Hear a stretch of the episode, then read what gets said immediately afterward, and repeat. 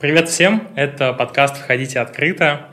Сегодня у нас в гостях Антон Дунда, директор по международному развитию. Дунда. Антон Дунда. Дунда. И фамилия не склоняется. Антона попросил про это рассказать. Все верно. Да, а, это значит, что мы начинаем записывать серию выпусков о международной экспансии компании. Антон, привет. Приветствую всех. Кирилл, ты знал, что Антон у нас три раза ходил на поле чудес? Один простительно, ну, как бы, может, тебя случайно занесло, но три, а мы вот сейчас, э, пока э, настраивали картинку и звук, с Мишей договорились о том, что это будет, как и в первый раз, полная импровизация. Я говорю, не хочу ничего знать, это должны быть чистые, живые эмоции. И он такой, Антон был на поле чудес. Такой, Зачем ты мне это рассказал до? Сегодня а, ты меня чуть-чуть подстебал со, со своей фамилией а, польского происхождения. Украинского. у, украинского, украинского происхождения. А сейчас мячик снова на моей стороне. Ты был три раза в поле чудес, рассказывая эту волшебную историю. А, да, интересная история. На самом деле звучит она громко, что я был там три раза, но это мое участие в качестве зрителя в мою бытность работы в одном международном холдинге мы заключили рекламный контракт а, с компанией Поле чудес, с а, студией, которая занимается продакшеном. И в составе рекламного контента были запланированы встречи, вернее, спецвыпуски. Это предновогодние выпуски, где в студии находились только сотрудники нашего холдинга, нашей компании, российского представительства. Это что, рекламная акция? А, да, это были, была рекламная интеграция. Или вам просто корпоратив решили, решили устроить? Пойдите на поле чудес. В принципе, по формату это было схоже. То есть мы, мы убивали двух зайцев сразу. Все игроки во всех тройках были нашими сотрудниками, а в зрителях сидели мы. А, а реально маркетинг, продажи и так далее. Дарит? А, да, наш сотрудник выиграл автомобиль в первом выпуске, спецвыпуске. А, какая ну, в принципе, какая тачка? По-моему, если не ошибаюсь, Лада Гранта была. Серьезный аргумент. Сейчас вот я ставил свою машину на продажу, смотрю в списке продаваемых автомобилей. Лада Гранта стоит миллион рублей подержанная. Посоветуй продавать быстрее. Машины подорожали. Инвестиция выгодная оказалась. Супер. Слушай, Антон, мы начинаем эту серию выпусков с тебя потому что ты, как человек-глава всего департамента развития международного, а, расскажи вообще, как так получилось, потому что в компанию ты пришел, насколько я знаю, директором по развитию в России. Или что-то не так? Антон сейчас вообще находится такой брошенным на, на, на, на амбразуру мной, а, показал себя круто. Такой, Антон, давай сделаем международную компанию, иди просто позанимайся, и вот уже два месяца сам занимается. Самый, самый самостоятельный топ-менеджер компании. А, расскажи, похвастайся, я лишний раз погоржусь. На самом деле в компанию я приходил как раз для этой цели. В августе месяце я приходил именно а, и собеседовался на должность директора по международному развитию. А, но так получилось, что мой путь в компании начался именно с руководства отделом поиска локаций в России. Но в итоге а, мой профессиональный путь в компании привел меня в ту точку, которую я и хотел изначально. И сейчас мы а, активно идем в международную экспансию. Мы идем сразу в несколько регионов одновременно. Мы запускаемся а, в модели MVP, тестируем бизнес-модели. Давай расскажем, а, да, давай расскажем все-таки, что такое MVP. Я думаю, не всем будет понятно. Я помню одно из интервью Дудя, но не помню с кем – а, с кем-то из предпринимателей, там прозвучал термин MVP, а, Юра говорит, я знаю только там термин спортивный, футбольный, ну, типа это а, самый самый важный игрок, да, самый продуктивный игрок, дают награду в баскетболе, в футболе. В нашем случае MVP это минимально жизнеспособный продукт. Давай чуть раскроем эту тему, что такое MVP для нас, для каждой страны. Да, мы строим минимальный жизнеспособный продукт. Мы хотим проверить а, работоспособность бизнес-модели в каждой стране. Для этого необходимо провести достаточно большое количество тестов, а, пообщаться с нашим потенциальным покупателем, с потребителем продуктов из конкурентной среды, адаптировать наш продукт к специфике той страны, куда мы высаживаемся. Мы проводим тестовые испытания, и по результатам мы хотим получить устойчивую бизнес-модель, которая будет готова в дальнейшем к масштабированию. Давай прям на попробуем на пальцах разобраться, что такое MVP. Мы ставим три стойки. Каждая кофейня, а, в, в, каждой, да. в каждой стране появляется по три кофейни лайфхакер кофе. Дальше. А, да, в каждой стране мы а, в разных видах локаций ставим по три кофейни. А, у нас есть список а, гипотез, которые мы хотим проверить, то есть разных тестов. Мы хотим проверить пьют э, местное население, предпочитают напитки с живым молоком или сухим молоком, какой тип локации более э, выгоден для размещения кофейни, какой ценовой группе напитка, например, э, наша аудитория отреагирует лучше. Мы договорились ну, и так далее. А, вот да. в Дубае, например, поставить одну кофейню за 12 дирхам, другую кофе за 15 дирхам а, и сделать такой тест. Где-то будет кофемашина на сухом молоке, где-то будет на живом молоке. Это тоже гипотеза, которую нужно проверять. Где-то будет локация там проходимая, где-то наоборот локализованная, например, там э, этаж, входная группа бизнес-центра, либо какой-нибудь высотки Дубая. Вот, вот такие гипотезы просто хочу пояснить. Так, да, и что получаем на выходе? А, и на выходе мы получаем результат теста, который говорит нам о том, что бизнес-модель жизнеспособна и готова к дальнейшему развитию, либо требует вмешательства, коррекции и оптимизации. Дальше мы проводим оптимизацию и двигаемся в развитие. Двигаемся в развитие, это в сторону 500 кофеин в каждой стране. Кирилл, а, мы двигаем не, не совсем, мы идем а, к 100 кофейням в разрезе этого календарного года. Как только мы доходим до цифры 100 кофеин и понимаем, что наша бизнес-модель устойчива, мы строим а, план экспансии в рамках а, определенной географии. Я не знаю, Кирилл упоминал об этом или нет, но мы входим в каждую страну через Э, вернее, в каждый регион через определенную страну, которая будет являться хабом для дальнейшего развития в, в рамках региона. Например, мы входим в Ближний Восток через Арабские Эмираты, конкретно через Дубай. И в перспективе мы планируем выйти до все страны Ближнего Востока, включая Саудовскую Аравию, Уман, Кувейт, Катар, Бахрейн и так далее. Точно так же мы идем в азиатский регион через Сингапур, в Латинскую Америку через Бразилию, в Европу через Польшу. И у нас есть еще Грузия. Средняя Грузия. Азия, назовем так ее. Запасным, да, за, запасным городом-хабом. Да. Слушай, сейчас вот не знаю, как из твоих друзей знакомых, но у меня вот половина, мне кажется, ижевска айтишного предпринимательского мира обосновалась в Грузии. И мы с Антоном ездили в Дубай, а, когда три недели назад, получается. У нас проектный менеджер Рома Кузнецов. Рома, тебе привет, огромный поклон за то, что ты делаешь. А, Рома, мы Рому вызвали в Эмираты, нам нужна была помощь. Рома у нас едет делать проект Сингапур, это вообще его страна, он приехал в Эмираты на подмогу а, Антону нашему а, текущему а, проект-менеджеру, не Антону Дунда, не просклонял, сдержался. А, мы созваниваемся с Ромой. Рома, приезжай в Дубай, есть задачки. А, он приехал на следующий день или через день?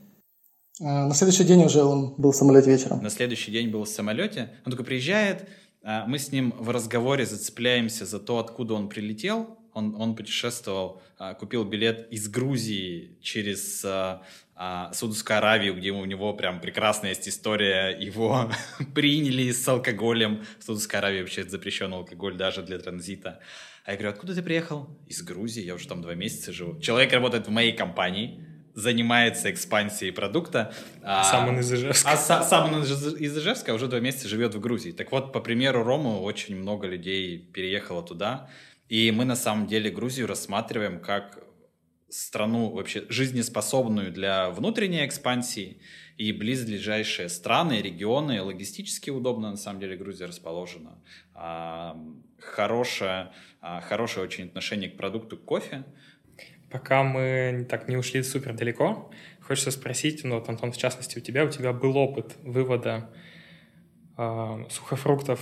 То есть я знаю, то, что ты продавал сухофрукты и экспортировал их из Азии в Европу и в Северную Африку. Вообще, чем отличается условия сейчас от того, что было 5-6 лет назад. Слушай, мне вообще, оказывается, стоит смотреть резюме, да, своих сотрудников. Однозначно. Я про сухофрукты, как и про поле чудес, тоже не знал ничего. Рассказывай. Про поле чудес, да, в резюме забыл указать.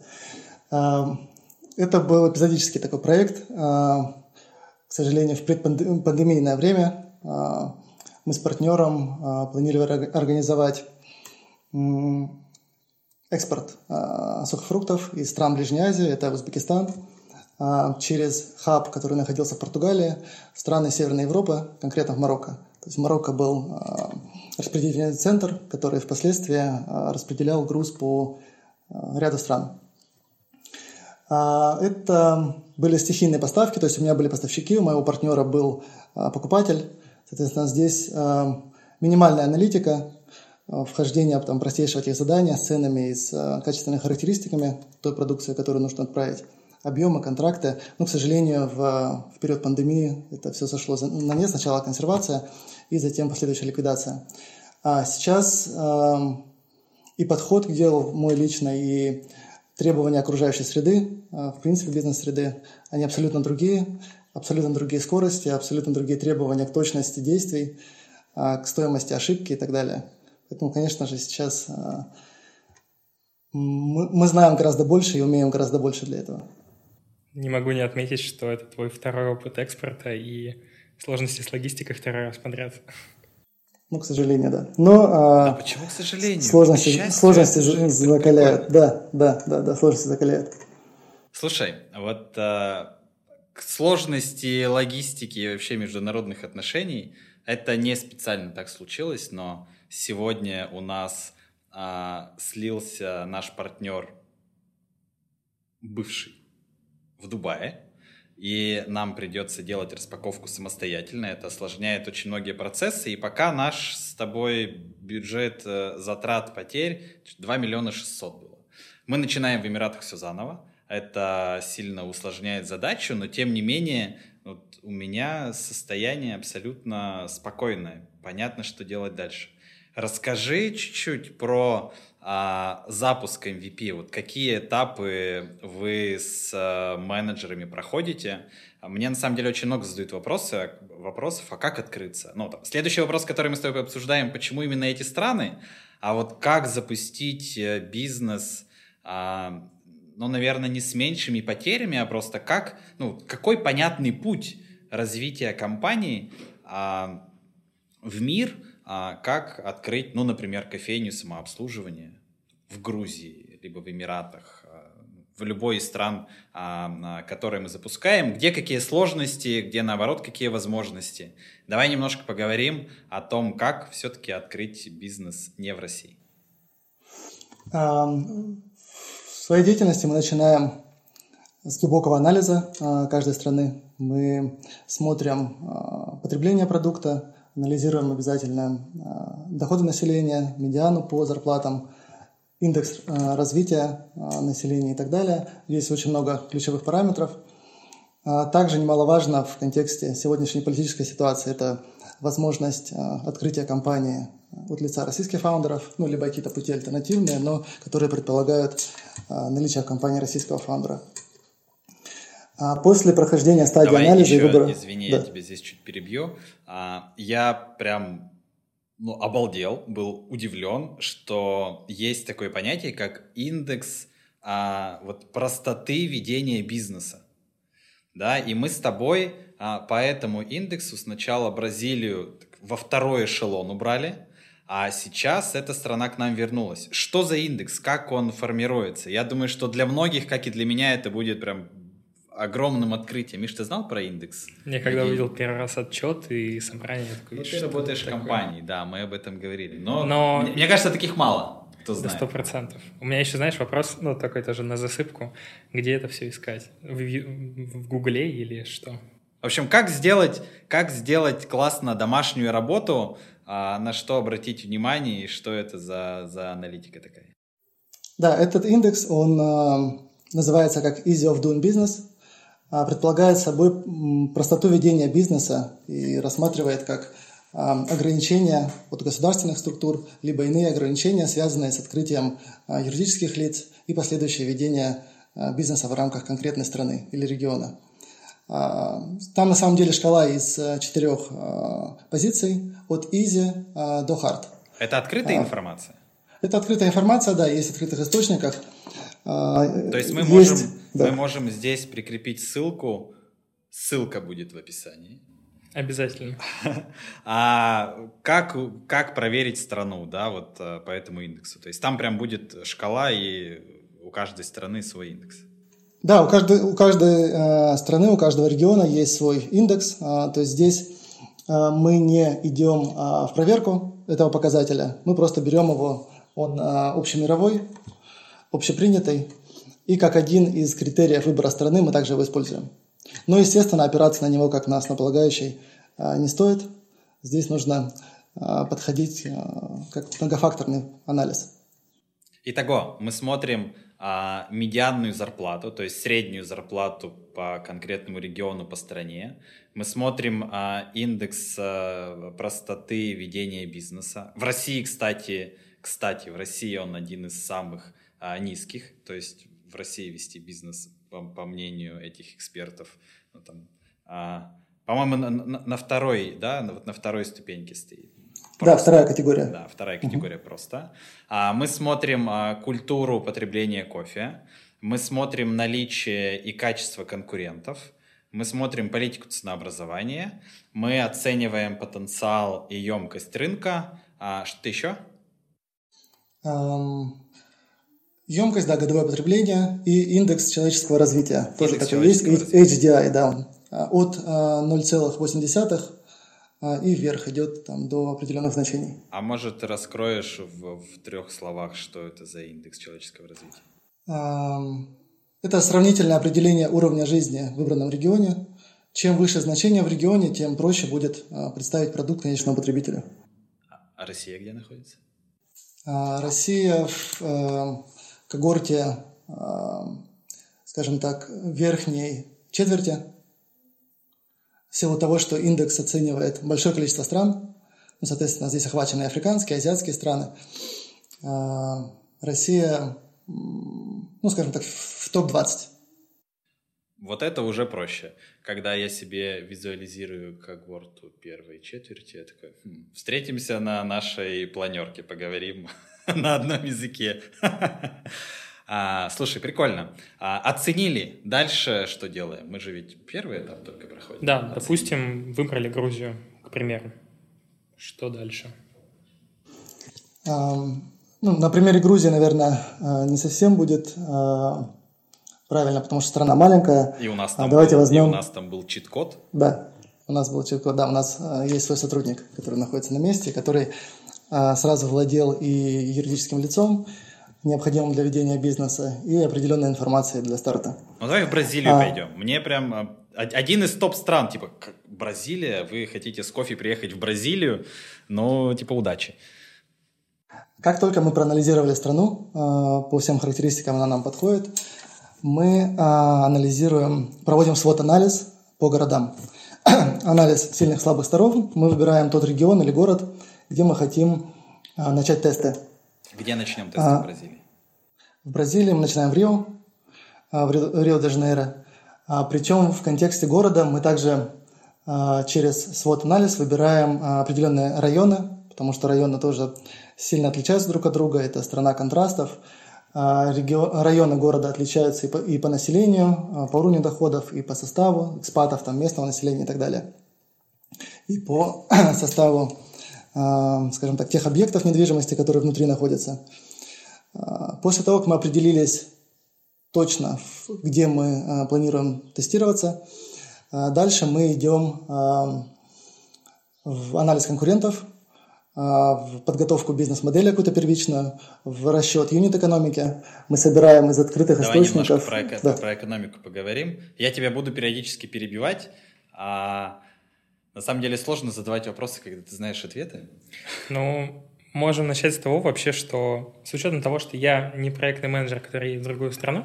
Давай, давай мы Мишу сегодня будем а, образовывать а, и а, спрашивать, вообще а, определять, правильно ли мы рассказываем, просто ли мы объясняем, да? Миша, мы на тебе сегодня ставим эксперимент, и следующую страну поедешь открывать ты, если так можно. Хотя у нас в компании, возможно, возможно, не такое. Давай, что мы закладываем в экономику, например? У нас по Бразилии уже э, все посчитано. А какие три основные статьи расхода? А, стоимость ингредиентов, cost так называемый, стоимость а, аренды места Аренда. и налоговая составляющая. Окей.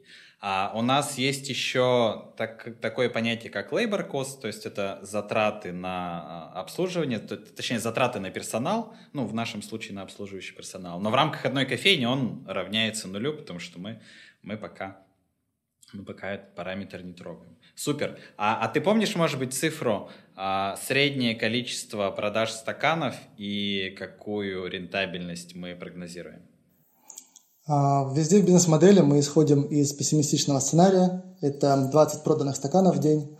И отталкиваемся, получаем в среднем в результате около 40% доходности. Прекрасно. А у нас в России доходят цифры до 55-56%. И, по-моему, и, по-моему в, в той же Бразилии за счет э, налогообложения, ну, достаточно понятного, доступного, у нас тоже экономика значительно интереснее, чем, чем, ну, чем в Грузии, например. Да? Можно, да, об этом сказать, но в Бразилии есть а, два формата налогообложения, скажем так, близкие к российскому ИП, где налоговая ставка сильно меньше, и после прохождения определенного а, объема товарооборота а, месячного там, или какого-то определенного периода мы переходим, ну, то есть компания переходит на ставку налогообложения что-то по типу ООО, а, то есть связано с НДС, и а, налог увеличивается до 30%. А с этим, 7 до 30. А с этим кто-то может подсказать? Ну, то есть, или это также а, Google и открытые источники? Нет, открытые источники Google, а, в принципе, получение информации удаленная, а, в удаленном формате а, хорошо для какого-то первичного анализа, но в дальнейшем обязательно мы привлекаем консультантов местных, мы проводим большое количество встреч а, с людьми, которые прошли этот путь а, в тех странах, куда мы идем. А, мы пытаемся набраться максимально практического опыта и идем в сторону того, чтобы все-таки строить структуру на месте, то есть нанимать местных сотрудников, возможно, экспатов. Но это же вообще было наше, наше с Антоном открытие не, ну, на самом деле такого состоявшегося успешного опыта, да и даже неуспешного у нас нет, открытия а, филиалов в других странах. И мы делали большую ставку на домашнюю работу. Все, включаем гуру аналитики, собрали отделы, один исследует там рынок, другой а, сырье, третьи локации. А, и мы такие прям вот понимаем, что вау, все, мы все знаем о стране приезжая в нее, выкидываем 90% домашней работы почти на свалку. Ну, то есть эти, эти знания, ну, на самом деле, равняются вот 10% из открытых источников. Большая часть информации, а, ну, когда ты сидишь в России, ты этого не понимаешь. Но когда ты приезжаешь в поля, и вот опыт оперативной работы, которого нам не хватает, он э, прям очень важен. Невозможно из России собрать то, что мы делаем а, там, за неделю приезжая в страну. Приходит тебе в голову какой-нибудь какой-нибудь такой вот даже не факап, а не знаю, неточность в нашем исследовании, в домашнем, что мы быстро вообще опровергли в, в стране, в Эмиратах, например? Um, ну, наверное, из самого громкого это uh, неучет uh, наших скажем так, ошибка в идентификации праздничных дней. То есть мы приехали э, в Арабские Эмираты в период после э, месяца Рамадана. Э, мы не учли, что после Рамадана весь арабский мир идет на праздничные дни, это неделя, праздники связаны с уразой, с окончанием поста. И в, эти, в эти дни никто не выходит на контакт, никто не готов к переговорам, соответственно, никто не готов к тому темпу активных действий, к которому мы привыкли. Ну вот, вот кстати, про темп. И, да. мы, мы с тобой прям, ну вот и с, и с проектным менеджером сделали таймлайн, то есть ну, нарисовали карту по времени выполнения каждой задачи. Одна заканчивается там такого-то апреля, потом 1 мая мы сюда приезжаем, 2 мая мы уже э, с терминалом стоим на точке, там 3 делаем продажи, у нас выходит промоутер, вообще хрена с два, все это полная ерунда. И вот сидя в, не знаю, в Ижевске, в Казани, в Москве, э, без общения там напрямую, без получения этого опыта, даже экспаты нам такой информации не давали. Там, открытие наше было это в сроках с теми, кто находится в Эмиратах, невозможно договариваться на завтра. Мы говорим, все, так, завтра стойки прилетают, значит, вы уже должны успеть растаможить, и вечером мы грузим их себе на склад. Ну, давайте, вот завтра они приедут, мы с вами созвонимся, поймем, что нам делать дальше, и тогда решим. Сначала мы сделаем эту задачу, сходим на ужин, повидаемся со своей семьей, придем в офис, выпьем чашечку кофе и подумаем, будем с вами работать дальше. Вау! Ну где я эту информацию узнаю? Только когда мне ее уже в лицо прям тычут, говорят, переноси срок еще на месяц, потому что ничего ты не успеешь. Вот. Это, это прям самое яркое. Вот в сердечко сейчас нам с Антоном аукается. Давай дальше, к следующим этапам пошли. Мы изучили, все поняли, что делаем? А дальше мы идем а, в основание ведения бизнеса в этой стране, соответственно, в формат а, юридического лица, а, в открытия. Мы понимаем, какие требования к юрлицу для нашего бизнеса, для нашего формата. А, мы понимаем срок открытия, стоимость открытия. И здесь мы принимаем решение, успеем ли мы, а, вернее, даже не так, насколько цена и срок открытия юрлица соответствует нашим ожиданиям и нашим целям открытия MVP. Если это не соответствует, например, как в Арабских Эмиратах, а, открытие юрлица стоит там около 20 тысяч долларов и будет проходить а, в два месяца, это в а, лучшем то у нас... случае, если они сдержат свои обещания по срокам, лучшем, потом еще да, счет будут открывать. Случаях. Да. Да. А, то мы рассматриваем разные сценарии от покупки какого-то готового пустого юрлица а, возможно, аренда юрлица, либо продажа а, стоек партнеру а, с опцией нашего полного запуска под ключ и проведения нами получения тестовой информации. Я дам пояснение, то есть нам на этапе MVP важно понять, работает бизнес-модель или не работает. То есть можем ли мы продавать конкретно в этой стране, в этом городе, на этом локации, на этой локации 20 стаканов кофе. Для этого нам открывать за 20 э, тысяч долларов юрлицо за 3 месяца совершенно точно не нужно. А мы готовы рискнуть а, ну, там, с, вот, вот этим имуществом в угоду того, чтобы получить просто знания. По факту через MVP мы покупаем знания.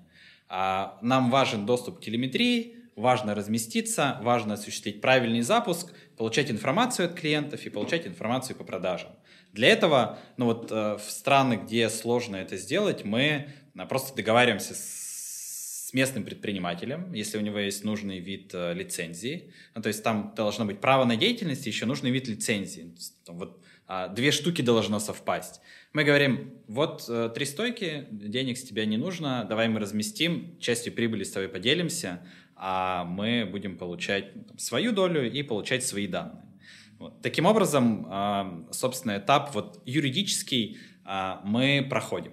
Ну, например, вот в Сингапуре сейчас будет супер информация для наших конкурентов, ну пофиг, давай поделимся. В Сингапуре две с половиной тысячи рублей стоит открыть юрлицо. А, две с половиной тысячи долларов. Две с половиной тысячи долларов. Или можно сделать лайфхак и пойти в Гонконг, где? А, в районе полутора тысяч. 1700 Тысячу евро а, долларов.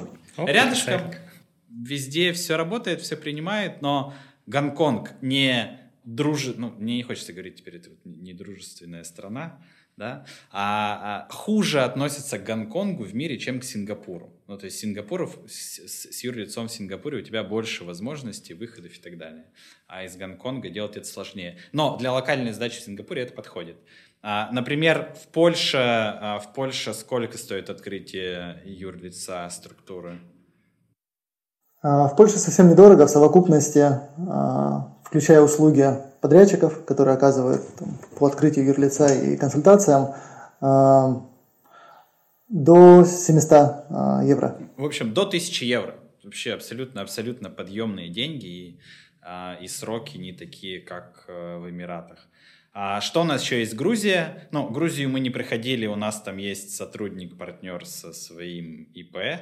А, кстати, Машу, Маша, это, это будет Маша. Маша станет нашей следующей, надеюсь, э, гостьей героиней.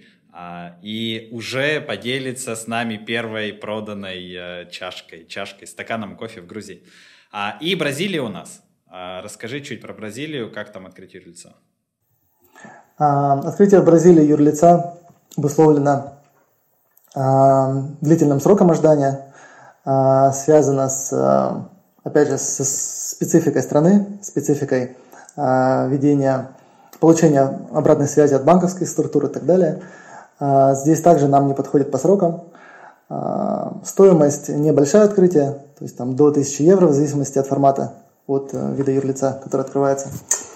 А, но сам, сам процесс получения по темпам не подходит. Поэтому там мы идем также по сценарию а, партнерских взаимоотношений с а, рядом экспатов, которые имеют юрлица, которые подходят нам по требованиям. Ну, у нас уже с бразильцами на стадии подписания, по-моему, сегодня стоит подписание или завтра меморандума о том, что мы уже договорились и можем там вести, собственно, бизнес. Меморандумы, да, уже составлены, согласованы и подписано. Супер. Ну, то есть это значит, что в Бразилии у нас тоже есть партнеры, нам не нужно прямо сейчас открывать свое юрлицо. Конечно же, мы это будем делать, но тем не менее для прохождения этапа первичного запуска нам это не нужно. Итак, а, не благодарите за информацию по открытию юрлиц в, этих странах. А следующий этап, что делаем при, при запуске бизнеса? А, далее два параллельных этапа – это поиск локаций, а, который предполагает обязательную, обязательную оценку локаций а, оперативным сотрудникам, то есть проведение, скажем так, первичных интервью с лицами, которые находятся на этой локации, оценку трафика, оценку состава аудитории, которая находится на месте, количество конкурентов и так далее – а, и параллельно с этим решаются вопросы по поставкам и по локализации производства, либо принимается решение о транспортировке части комплектующих, либо ингредиентов, которые в короткие сроки невозможно произвести, воспроизвести в этой стране, либо дешево привезти из России. Слушай, меня недавно почему-то много обращений стал получать, когда мы начали делать Lifehacker World, а, когда я сказал, что мы потратили на доставку наших стоек из России в Эмираты более 300 тысяч рублей, это в два раза дороже, чем стоят сами вот пустые конструкции. Что ты сделал? А, мог бы 9 стоек здесь купить. Ну, то есть, кто к чему примеряет? Я говорю, ребят, я а, прохожу этап а, тестирования бизнеса. Мне, конечно же, важно, сколько это стоит, но вопрос э, сроков. Я не могу делать э, тест э, много месяцев, а, точнее, готовиться к тесту много месяцев, иначе я потеряю самое драгоценное, что есть, это время. А даже не потому, что меня могут опередить, а потому что там, конкретно эта страна может а, из общего графика экспансии э, развития бизнеса вылететь, тогда это станет неудобно, неинтересно. А на самом деле производство вот локальное мы в Польше производим сами, а, в Сингапур мы отвозим из Москвы, в Эмираты из Москвы, в Грузии сами и в Бразилии, ну, в Бразилии, разумеется, тоже сами, здесь у нас уже а, колоссальный опыт появляется. А, производство, если искать в странах в Эмиратах, например, благодаря домашней работе мы понимаем, что это почти невозможно, то есть никто не может гарантировать срок и качество, да и цена, которая получается на месте, ну там стартовая, надо понимать, что она точно не такая, как в России. А поэтому, суммировав эти факторы, изучив эти факторы, мы принимаем решение, что можно отправить э, конструкции мебельные э, по цене в два раза дороже, чем она сама стоит. Ну, это важный момент, потому что здорово, что ты его отметил такие ожидания. Очень много Антон написал, что ожидания не сошлись с реальностью, и компания все равно осталась гибкой.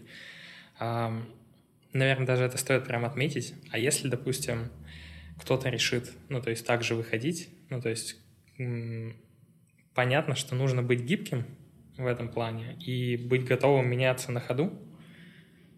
И хотелось бы, знаешь, Антон, сразу тебе такой вопрос задать. Вообще, насколько ожидания, допустим, по сумме затрат не совпали с реальностью? То есть, какие моменты, может быть, еще ты тоже можешь подметить? А, на самом деле, нам удалось достаточно близко спрогнозировать а, расходы хотя бы в первые месяцы.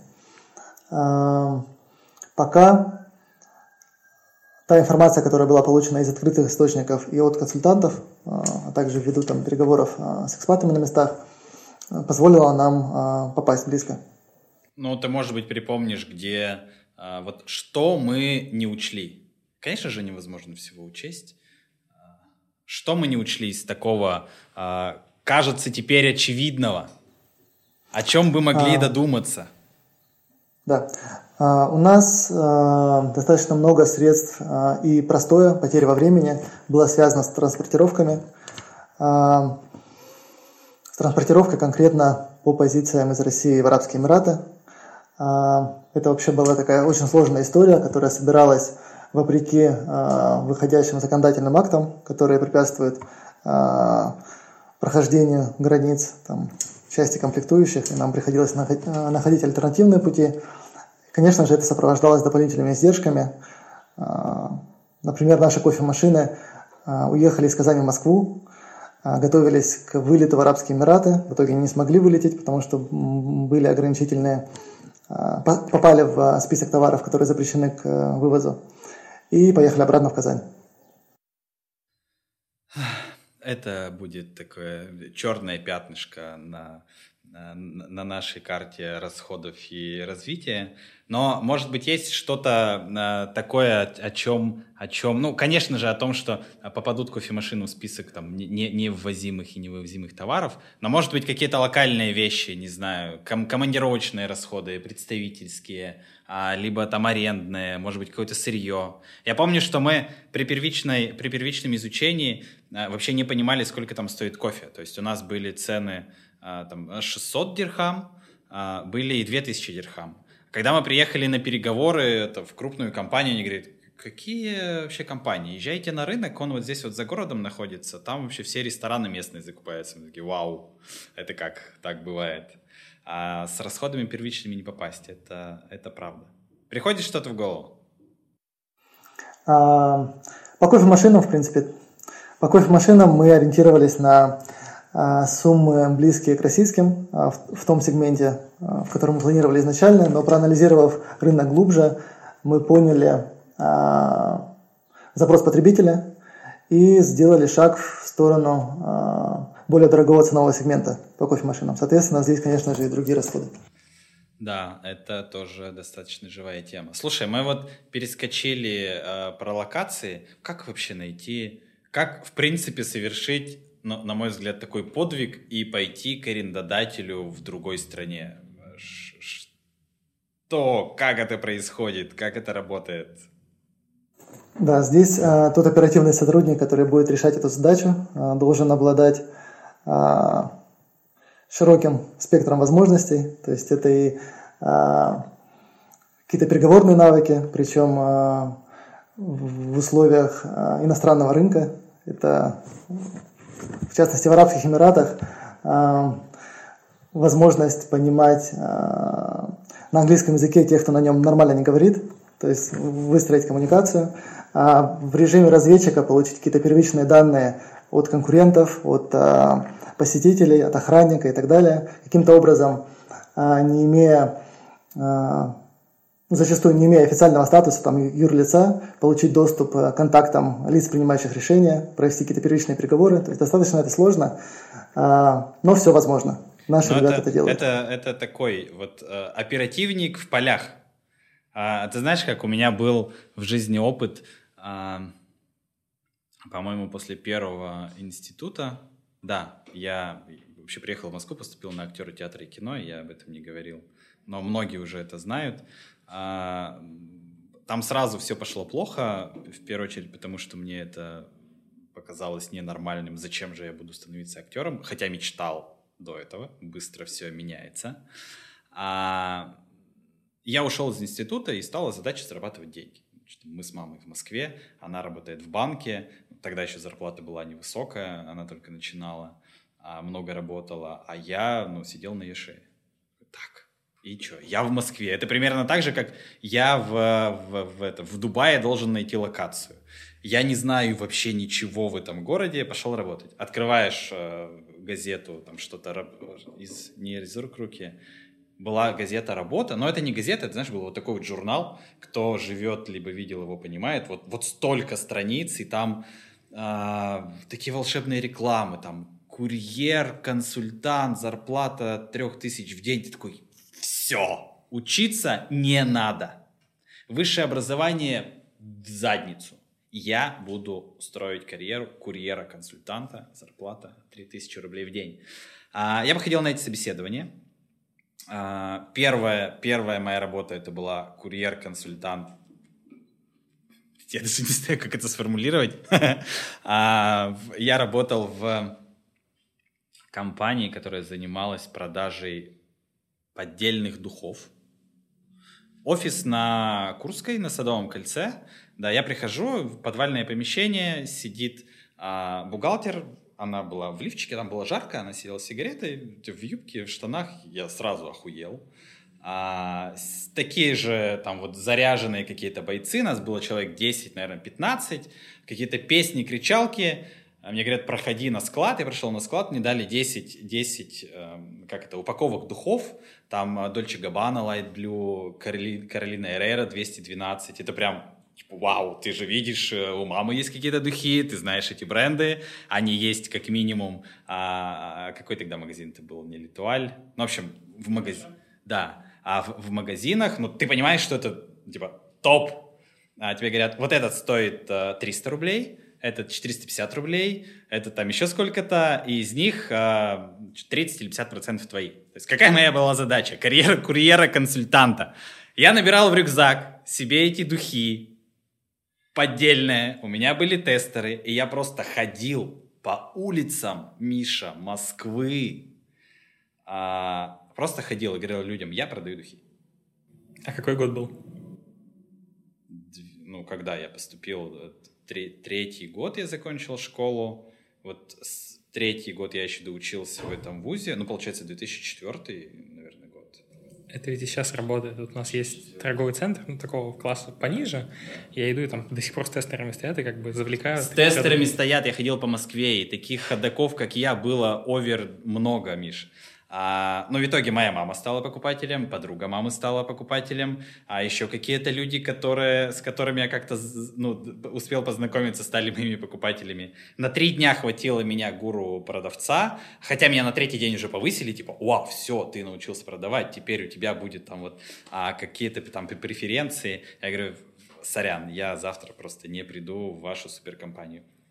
Но пришел в другую и начал продавать книги. Книги оказалось таскать вообще невозможно, хоть и продавать книги на улицах Москвы проще. В общем, если вы ищете работу первую в Москве, духи трудно продаются, а книги — это норм, если еще такое возможно. Мне кажется, вот найти локацию в другой стране без языка — это равно а, продавать книги и духи на улицах Москвы. В общем, хотите учиться, в интернете нет курсов, но зато есть практика а, на, в таком большом городе.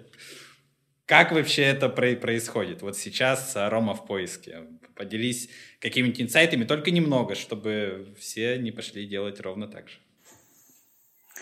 А, как я уже повторюсь, говорил, это личный выезд. А, есть чек-лист определенный, который включает в себя а, критерии, по которым мы оцениваем локацию. И исходя из этих критериев, например, для бизнес-центра это этажность, количество конкурентов внутри, в зоне и так далее, состав аудитории, которая находится внутри объекта, а также а, численность аудитории постоянно, которая находится внутри объекта, и численность трафика приходящего. А, это все анализируется, а, проводятся интервью, и вот по первичным есть еще несколько характеристик, и по, первичным, вот, по первичному анализу локация переходит, скажем так, из разряда рассматриваемых в те, которые категоризируются, скажем так, и переходят в разряд тех, которые доступны для... Ну, идут в переговорный процесс с ЛПР уже на непосредственное согласование. Давай я для Миши. Мы на Мише сегодня проверяем. У меня просто по ощущениям, вот знаешь, недавно начал смотреть сериал «Виворк», а «Викрешт», «Викрешт». Никто не смотрел uh, это про Виворк. Мы, ну, не хочется приводить сравнение, мы в Нейпсе, они были по факту на этой же бизнес-идее построены.